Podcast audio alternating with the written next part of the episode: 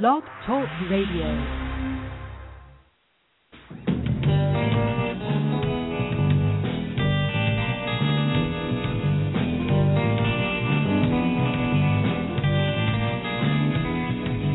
grace and passion come a humming along, and I get all wound up. It's so intense, makes me feel that's what I'm here for. It's the pleasure principle wrapping up to the core. God, I get lost in the sky, the signals cross. I can't imagine cross to our sensuous talk. It's so silly and cheesy. What goes on between us keeps it in the form of the body norm.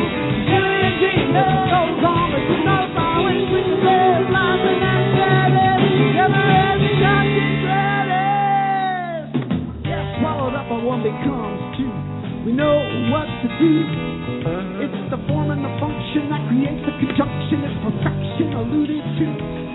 Told by this dude or that, whichever one day abides to wear the hats and take himself a pat. It's so silly. It goes on the form the silly and goes on that. Never hands, they do their own dance. Like birds following the contours of the land. Until all takes flight into the bride, giving us a new kind of sight. Yeah, where them words lose their meaning, our souls careening. If I could stop and get a look at the meaning, it's so silly and genius. What goes on between us, the forms of the Father knows. Silly and genius. What goes on between us, I wish we could live life and is never ending constant gratitude sex, liquid sex, pouring all over us. Liquid sex, liquid sex. Just say yes. I want to hear you say yes. Let me hear you, Marlon. Yes. Come on now. Yes. Everybody now. Yes. Kevin Marks. Yes. Peter, let me hear it. Yes. Louder. Yes.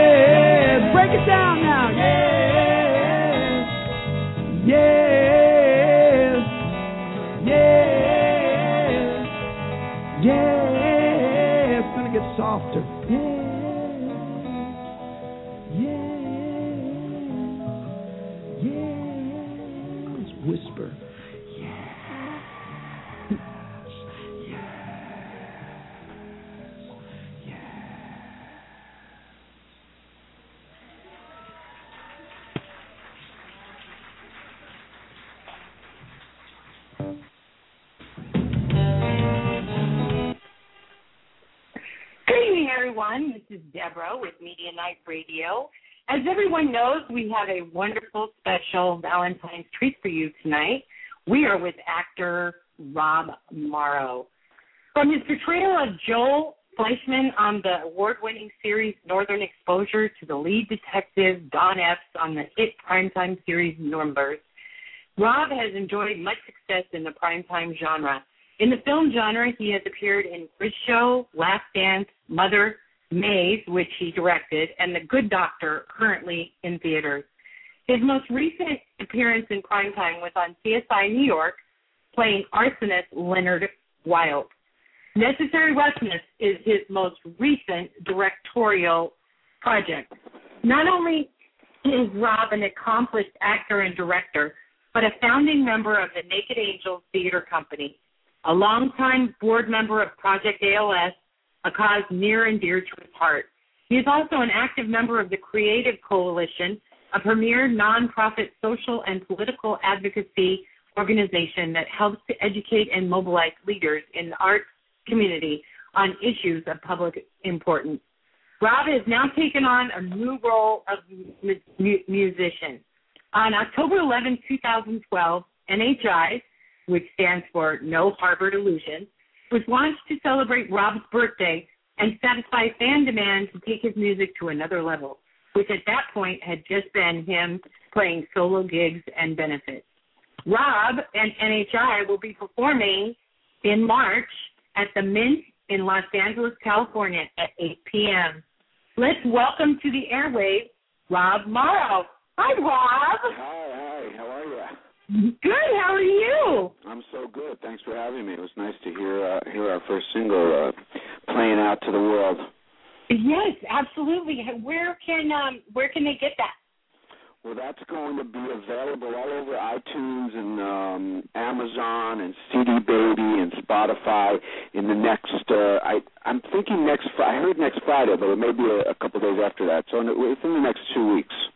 Wonderful, wonderful. Of, uh, uh, that's a live CD um, from a concert we did, and uh, that's why at the end of the song you hear me calling out people in the audience, which may you may not understand if you're just hearing it. So it's uh, you know it was a live recording.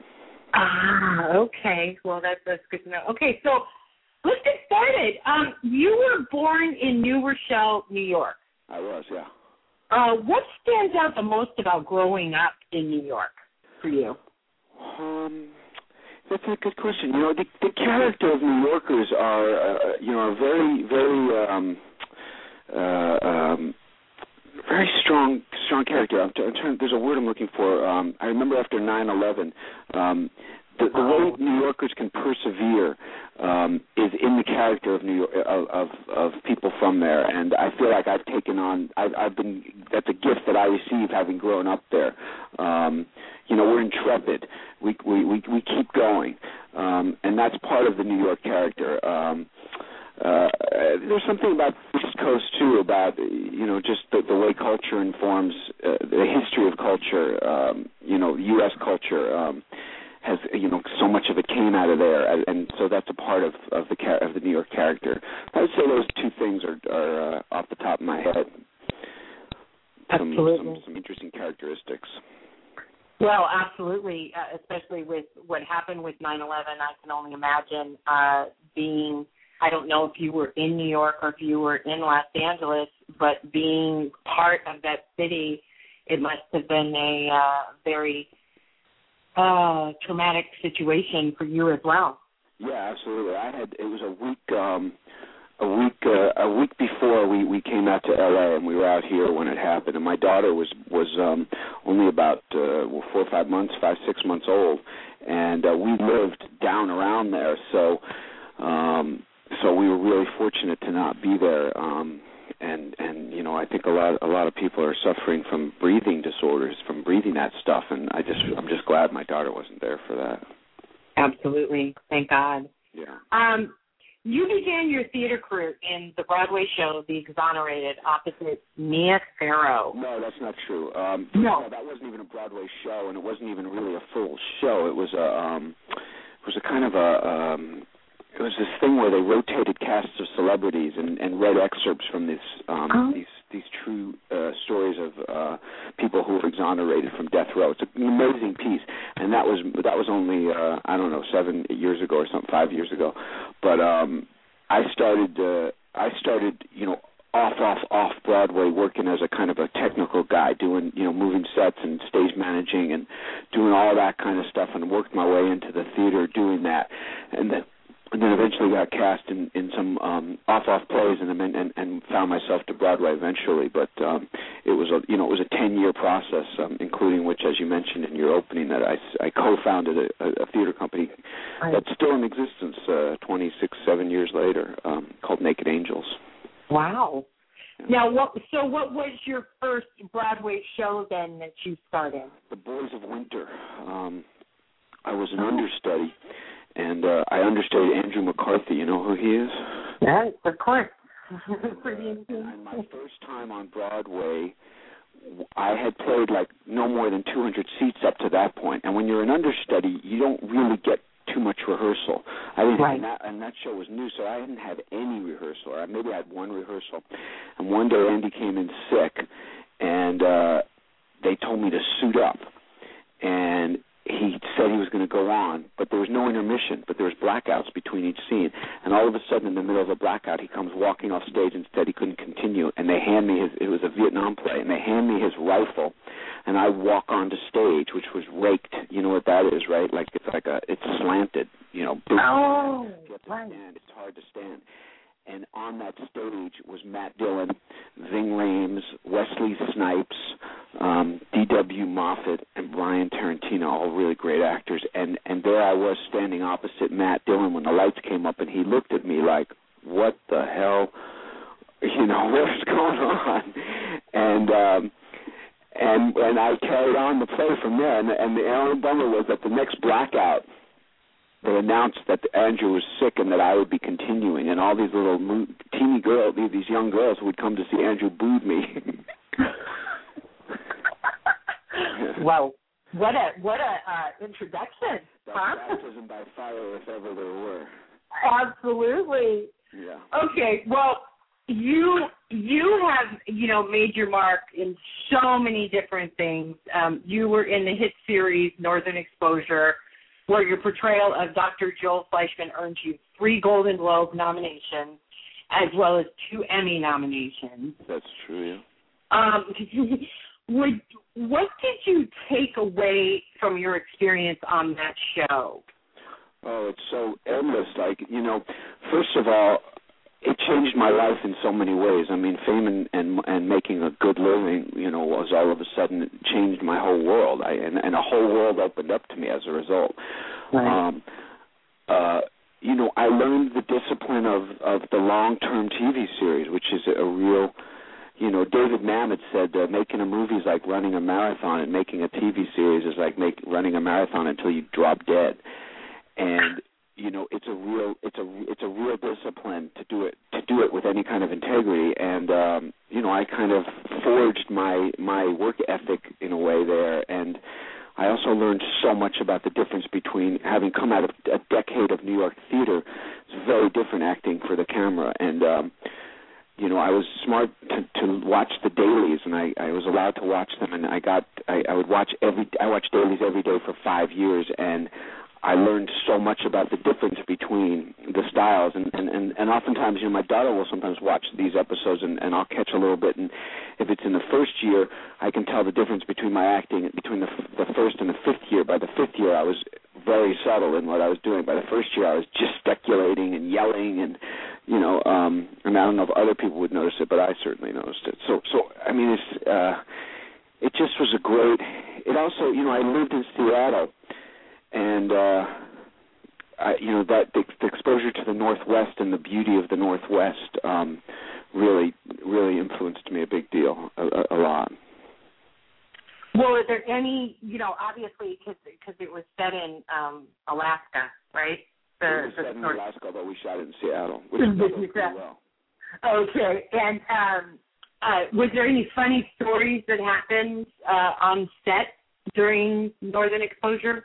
Oh yeah, sure. I mean, there were zillions of them. Um, you know, one of the things, you know who Adam Arkin is? yes, of So course. he's Alan Arkin's son. He's a great guy, great actor, director, um, and has the same cadences of his dad.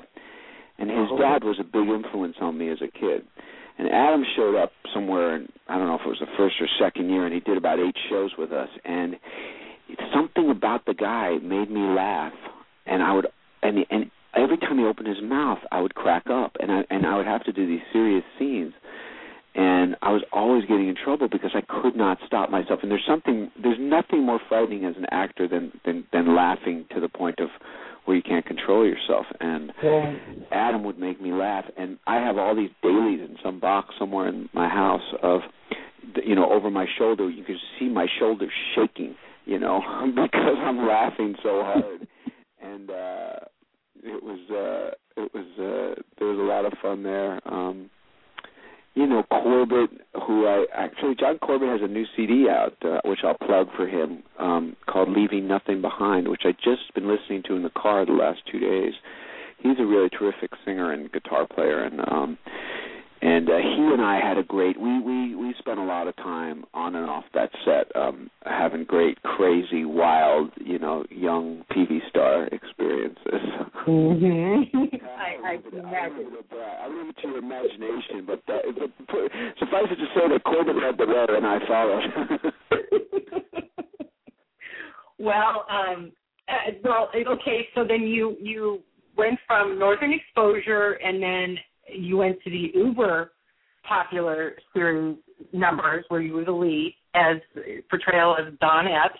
yeah, there was a lot between that. I even did another series called uh, Street Time, which was a real heartbreak for me. It lasted only two seasons on Showtime, and uh, um, it was about the world of uh, of um, parole, and I played a um a kind of a big time pot smuggler, but a really good guy who had a family life, and and uh I just love that show, and and I think if it were in another time, it would have been a, a it would have lasted for for a long time. It it was really really well done. And that's what I was going to say. I think it was just that Showtime was so that was so new with cable back then. You know, I mean, cable has new, the style was new. It also got caught in some transitional politics. Uh, you know, right Oh. in the right in the point of uh, where decisions had to be made. A new president came in, and they tend to want to do their own thing, and and um, you know, we were very unconventional about the way we went about it, and they, they weren't. No one was quite used to that then. Right, right, right. Well, as as we were we were talking about numbers, what was it in the script that drew you to this character and wanting to be a part of this project? Well, you know, the first thing was Ridley Scott and Tony Scott's name. You know, those guys were produce executive producing it, and and they their reputation speaks. You know, precedes them. Uh, you know, in terms of great cinema. Uh, you know, experiences, and so that that kind of caught my attention. The other thing was. I, I'm always trying to, for good or bad, trying to sh- do what I haven't done. You know what I've, I, you know, Joel Fleischman, a neurotic New Yorker. You know, this guy was the antithesis of that and Right. uh, also the pot dealer that I played between them, as well as all the movies that I did between them. You know, I tried to always find something that I haven't done and, and push myself. And and I had never played the classic archetype hero. You know, the guy that steps in and saves the day, and and um, and and uh that was that was the real thing that that drew me to it um it, you know the con the, the writing was really good and it was smart it was a smart unique conceit um but I would say the main thing was playing one of those heroes, you know, that that I, I love those kind of guys, um, you know. Uh, so so it, that that was the big thing. Now, now for this role, did you do any drive, um, uh, do any drive-ins with like the LAPD or? Oh yeah, definitely. I went out with them, and we would go into some hairy areas, and and uh, it was funny because one time we went out into uh, Compton, and they, you know they had me in a, uh, um, bulletproof vest, and we pulled, we rolled up on a on um something where I guess some guy had come home drunk and driven his car into the neighbor's house or something. Oh, It, it, it wasn't ultimately that bad a scene, but they didn't know that at the time. And all these cops rolled up, and we all rolled up. And I jumped out of the car just like I would on the TV show, and started going with these guys. And one and the other, and one of the cops grabbed me and says, "Hey, hey, hey, you can't, you're not going in there." You know, but I just it was I was so used to kind of doing it that I it was almost like uh, I didn't even believe it was dangerous. You know what I mean? oh, that's funny. Yeah, it was funny. Um, well, thank God you weren't hurt because you could have been. I, I would yeah, assume. No, I, I didn't even think. I, you know, I, it was just funny when I think about it. It's just rit- it's so stupid that I would do that, but I just kind of jumped out like like I'm some badass, which I am not. okay, well, well, let's let's switch gears a little bit. You're also a director. You directed episodes on Numbers, HBO's Oz, Joan of Arcadia, and most recently the USA series Necessary Roughness. Yeah, I'm going to do another one of those in uh, May, I think. Yeah. Oh, fantastic! What is the biggest challenge you face in the role of director versus actor? Well, they're completely antithetical. You know, they have not. They're they're s- completely different. Like the the director is the ultimate kind of parental figure, and the and the the um the the the actor is like the the kid savant. You know, the the the the Right. wild kid. You know, and so you know, doing both at the same time is really fascinating. Um, and I've done a fair amount of that, and it, it's not by choice that I would do it that way. Um, but but it's the opportunities were there, so I jumped at it. But um, you know, directing is all about responsibility and a thousand decisions a minute, and acting is about playing and being, you know, playful and and and present, and um, you know, everyone takes care of you and gives you gets you everything you want as an actor and as a director. You know, you're you're you're you know you're on your own. um, and uh, you know, and it's a big responsibility. You know, you're talking, you know, twenty five, fifty thousand dollars for a day, and and you know, and and and you can't, you know, there's not in television, as I said, you know, with the David Mamet analogy, you can't, you know, there's just no room to stop. It's a train, and you got to be moving, and and of course, uh, you know, in the Mercury in, in the Murphy's law, you know, every something goes wrong all the time. You got to be ready to change on a dime, and you know, not let anyone see that inside your turn. You know, your your stomach is burning up, but you you got to act very calm and and get it done and and get it done well. Right, right. Well, now that you've you know been on both sides, you know, or done both roles, do you find it difficult when you are portraying a character now and you're on set not to slip back into like a director mode kind of thing? No, not at all. You know, um I, I think I'm even better for direct. I, I, I think I've become. A, I'm a much better actor as having directed um, because I understand what they're up against and I understand their thought process. So I can always help you know, I, I, I, I can always help someone out if they're in trouble, and you know, I'll, I'll gently make a suggestion if it, you know, and and but but for the most part, I'm just there to serve and and let them, you know, do what they do. Um, so I, I, you know, I never feel like. I mean, sometimes I'll disagree, um, or but I, but I'll always you know for the most part defer you know it's their decision so i don't i don't try to usurp anybody um you know i might try to convince someone of a better idea, but but not you know ultimately I'm not going to go down fighting you know over you know it's their deci- they're in charge you know. It's like being in, in a military uh unit you know. Ultimately you got to defer to the officer. Right right. Okay well you've now taken on uh, after all of your other roles now you've taken on the new role of, of musician. Where did the idea of creating a band originate how did you come up with no Harbored? What happened? It's, an, it's you know I've been playing music my whole life. I played drums as a kid, and then I played guitar later on. And I always kept a guitar in my trailer and in my house, and and played. You know, it's a great thing to do between setups and stuff on a on a movie set. And um I love singing, and and have sang. You know, always um I always liked to sing, and and that was actually my primary reason for learning guitar was because I wanted to be able to sing and be able to accompany myself. And I never really thought about writing music, or thought I could, until uh, I was doing a show right after Numbers. I did a series called The Whole Truth for ABC and uh, Jerry Bruckheimer, and it lasted only uh, 12 episodes, and it was it was ratings challenged, as they say. And uh, mm-hmm. they came to me one day and said it was just when Conan O'Brien's new show on TNT was starting, and and uh, Conan had uh, come over. Um, had come over from uh come, had come over wherever we were at Universal and he was now on the Warner's lot where I was shooting uh this show and they said Conan is uh setting up a camera in the lobby of his office, and it's gonna they're gonna let it run for like 24 hours, and they they want to know if you want to come do something, and they thought maybe I'd co- write a song, and I was like, what? Uh, okay. So I quickly dashed up, which I get is on it's on YouTube. Um, it's a cute little ditty. Um, you know, I basically just took a 12-bar blues um, progression and added some lyrics that repre- that reflected the show, and um, went with my assistant and uh, stood in front of his camera with her holding cue cards because I didn't have. It was so. It was all within my two hours. Come up with you know, do this, write it, and perform it. Um, and uh, I got up there and I did it. And you know, it's nothing great, but it, but I was like, wow, I wrote a song, and that just started a light bulb. And so I started. Uh, I had been taking guitar lessons and I started studying songwriting, and I started writing songs, and and uh, they you know they eventually they started to come. They were they were sounding pretty good. I'm a writer, you know, I write a lot, and so right.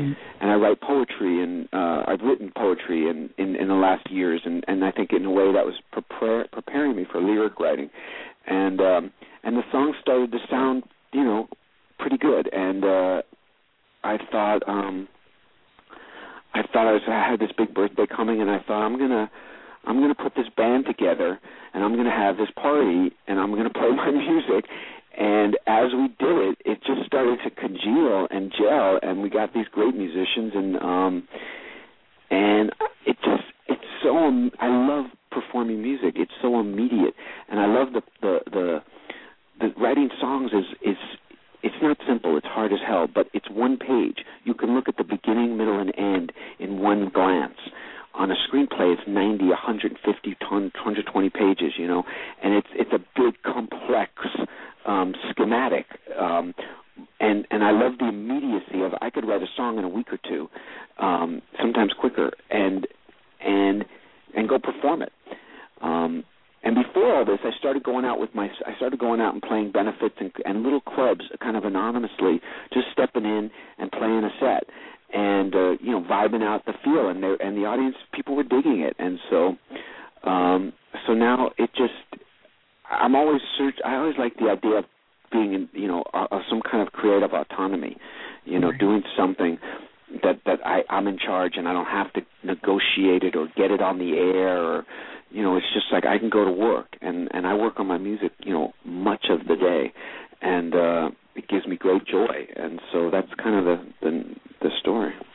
Wow. Now, where did No Harbored Illusions come from? The name? It's just a name that popped in my head because I, you know, I know it's no, you know, eh, you know, it's funny. I saw Kevin Bacon is a friend of mine, and and and I was telling him about, you know, I've got this band going, and he's got this band with his brother for years, and he was like, you know, man, an actor with a band is like a target on your back, and I'm like. I know, man. You know what? But I don't care because when I went out to perform at these clubs originally, I said to myself, "You're going to suck." you are going to suck and you're going to have to own it and you're going to have to learn from it because it's the only way you're going to see if you can do this and and I did probably suck and but I don't think I do anymore and um and I still got ways to go but it's getting better and better and better and and uh um and so there's awesome well, well. Uh, speaking of, you're going to be performing with uh, your band NHI uh, this coming. What what is it? March sixth. March sixth at the Mint in LA, which is a great old classic LA cl- club, and um, and we're going to be playing some new songs and um, and uh, and I hope people come out and, and if they do, I hope they'll make sure to come say hi after and and uh, um, you know hopefully it'll be a good party. Absolutely, absolutely. Let's um let's take some questions. Uh, hold on one moment. Good evening. You're on with uh, Deb and Rob. Who's this? My name is Anna. Hi, Anna. How are you? Hi, hi, Rob. We met. How are you? Hey, Anna. How are you doing? Where do we meet? Uh, I'm doing okay. I just wanted to know if you guys are going to perform in the East Coast at any time. Now that I'm living in New Jersey instead We're of California. It. Um, it's funny because I was talking to my partner, uh, who's my in my band with me, who writes some music with me, um, and we're both going to be on the East Coast. So we were talking about doing some, maybe just some little gigs with he and I this summer.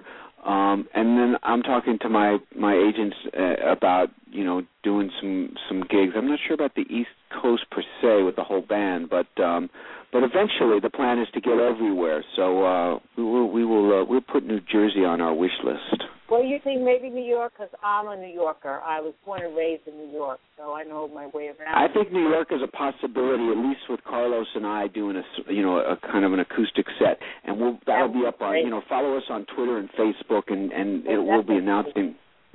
Yeah, well, I'm a pesky celebrity. I mean, uh, uh, a fan. So you you can't forget me. All right, I won't forget okay. you. Make sure you say hi when we're there. Okay, great. Thank you. Uh, Thank you. All right. Um, one more call here. Hi, you're on with Rob and Deb, area code 307. How are you? I'm good. How are you? Good. Uh, I had a question for Rob. Uh, hi, it's great to talk to you. I'm a huge fan. I've followed your whole career. Um, oh, thanks, I'm just curious. Uh, out of all the shows you've done, you know, obviously all of them gold, fantastic shows. Uh, which was your favorite and uh, why?